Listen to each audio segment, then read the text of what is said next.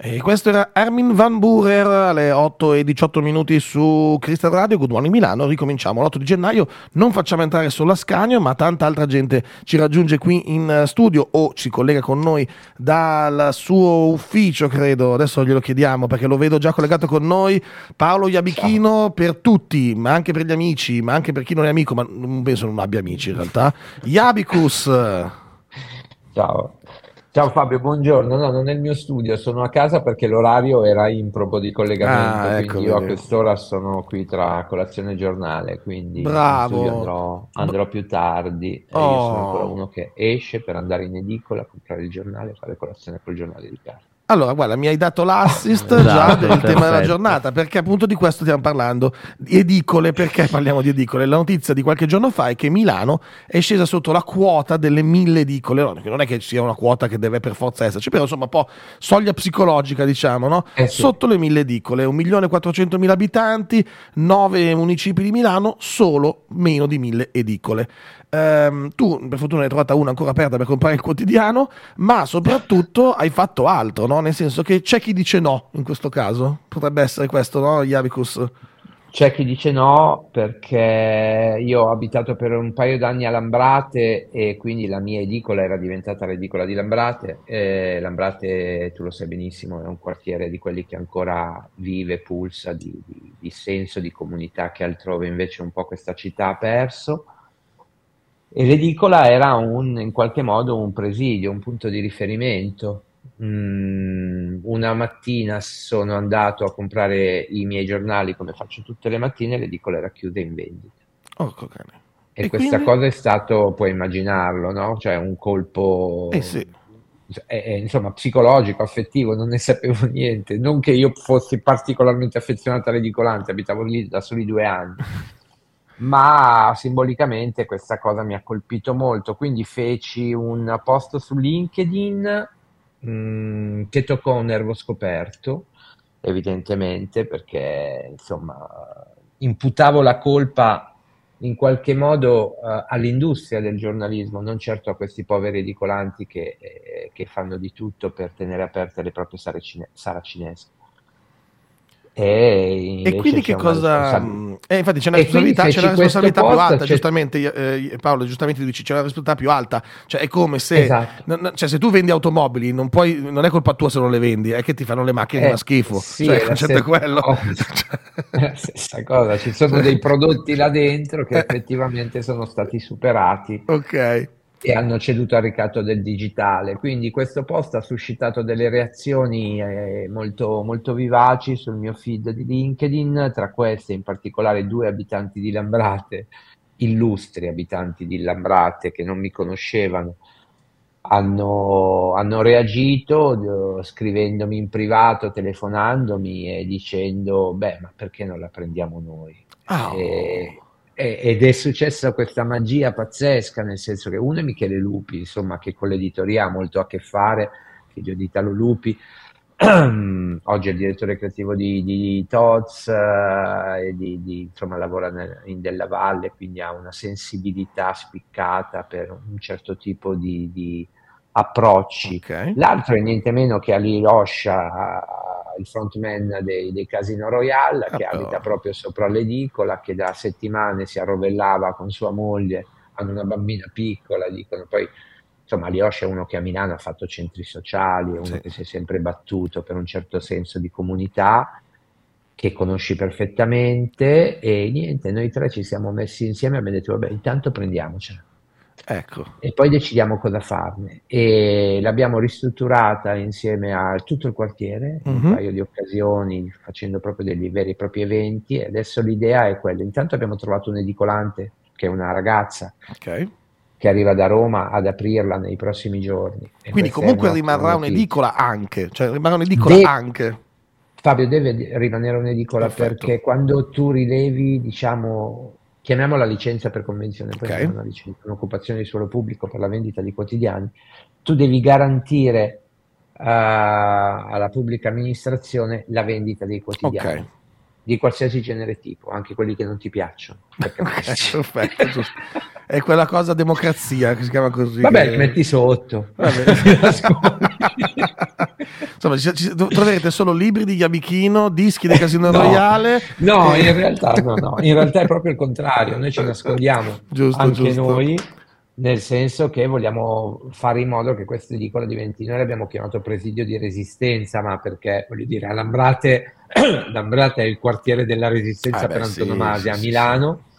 C'è, ancora un circolo, c'è ancora un circolo di artisti partigiani, c'è la chiesa, c'è una scuola di fronte, cioè c'è un contesto uh, di, di, comunità uh, raro da trovare i negozi, eh, sì. non è ancora arrivata la gentrificazione, quella cattiva, quella, quella, che in altri quartieri di Milano invece ha snaturato Paolo, completamente il tessuto. Quella, quella di Nolo, diciamocelo, dai, facciamo. Diciamo, si può dire, che, si può dire, dai. Che è, appe, che è appena qua fuori. Io abito nella Nolo. Io abito nella Nolo cattiva, quella che dà verso Viale Padova, però quindi io esco, se vado a sinistra entro nella Nolo maledetta, se, quando esco di casa se vado a destra okay. vado nella Nolo insomma, nolo hipster. No. E, e, quindi l'edicola Lambrate, così si chiama, anzi, okay. se voglio, insomma, sul nostro profilo Instagram ci sono già dei primi beep di questa realtà.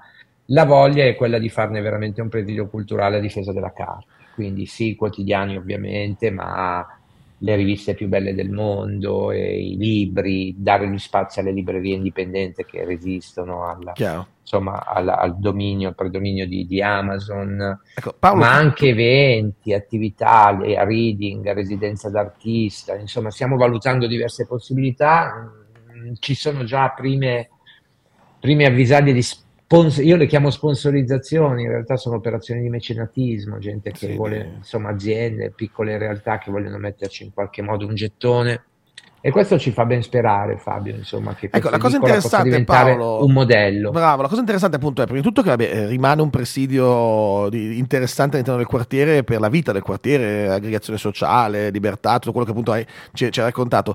In più, eh, dicevi, dare un po' di eh, dignità alla carta, come dicevi poco fa, che non significa però essere contrario al digitale, perché tu sei, cioè, tu sei un uomo de, no. di questo millennio, di questo secolo, anzi complimenti per il microfono che hai davanti, ho visto che per chi non lo sapesse se racconto questo inside joke per chi non lo sapesse, quel microfono lì, eh, io chi non l'ha visto qui da noi in studio, voleva rubarmelo, portarselo via, gli ho dato il link di Amazon, ho detto è più facile far così. vedo però che è servito, meno male. Come Beh, si sente? Si sente benissimo, vedo che è servito Bene. il mio consiglio. No, però appunto dicevo, non, tutto questo non è una, un'operazione nostalgia, anzi. No, no, no, ma io, eh, Fabio, io ci campo col digitale, cioè voglio dire, eh, cioè, se ho potuto comprare l'edicola è perché ho un'attività professionale che è quella della comunicazione pubblicitaria che si muove esclusivamente per quanto mi riguarda, per quanto riguarda la mia scrittura, per il 90% è sul digitale. Io devo tutto al digitale, ma non posso, uh, non posso permettere che insomma, noi abbiamo dei ragazzi di 18, 19, 20 anni, ma lo dico l'altro giorno, chiedevo ai miei figli a cena, siete mai stati in un'edicola? Questi non ci sono mai stati dentro un'edicola, cioè non sanno neanche come è fatta. Quindi, siccome in realtà io credo che il quotidiano, le riviste offrano un antidoto in qualche modo a, allo snack, allo snack news, a, a questo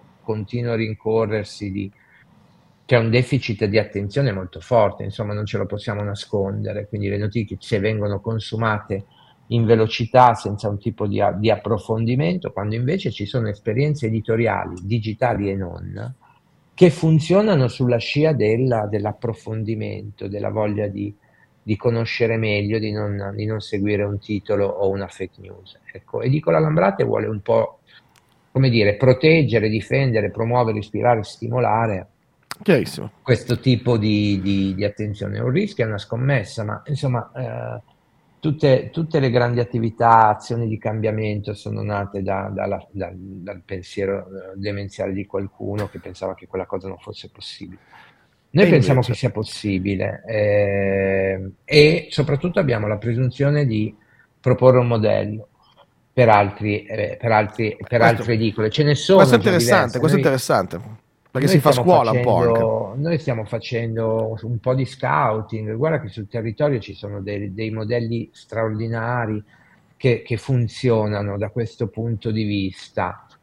È vero, sono modelli di nicchia, uh, ma benvengano le nicchie rispetto Infatti, a un mainstream. È come Paolo, è come la musica, siete una edicola indie, mettiamola così, mettiamola, va bene? È come la sì, musica, sì, musica. con tutto quello che nel bene e nel male, nel male significa. Non lo dire ad Aliosha perché se sente la parola indie, chiude Immag- i microfoni. Immagino, Però... immagino. Comunque, no, Paolo, siamo... io ti ringrazio tantissimo, davvero è stata una, una, una bella storia, un'esperienza interessante. Eh, teneteci aggiornati, nel senso che vediamo vogliamo sapere. Succede, assolutamente beh, sì. Vediamo cosa succede, secondo me è la cosa più bella in assoluto. Sai che me adesso siamo nell'epoca dell'hype, no? Ah, ma vedrete. No, in realtà non lo sa neanche lui no, cosa no, succede. Dice, oh, lo vedremo insieme. È un esperimento, è un esperimento, è un esperimento e un'esperienza. E sicuramente alla Civil Week ci vedremo da quelle parti. Ah beh, sicuramente, sicuramente, sicuramente Civil Week a maggio, ricordiamolo che ci vediamo sicuramente da quelle parti. Grazie mille allora Paolo Ciao, Iabichino, Fabio. buona giornata, grazie, grazie mille. Ciao, Continuiamo giornata. con la musica, adesso sono gli 883 con Hanno ucciso l'uomo ragno, non potevamo mettere un pezzo importantissimo per chiudere questa chiacchierata con Paolo Iabichino. A fra poco!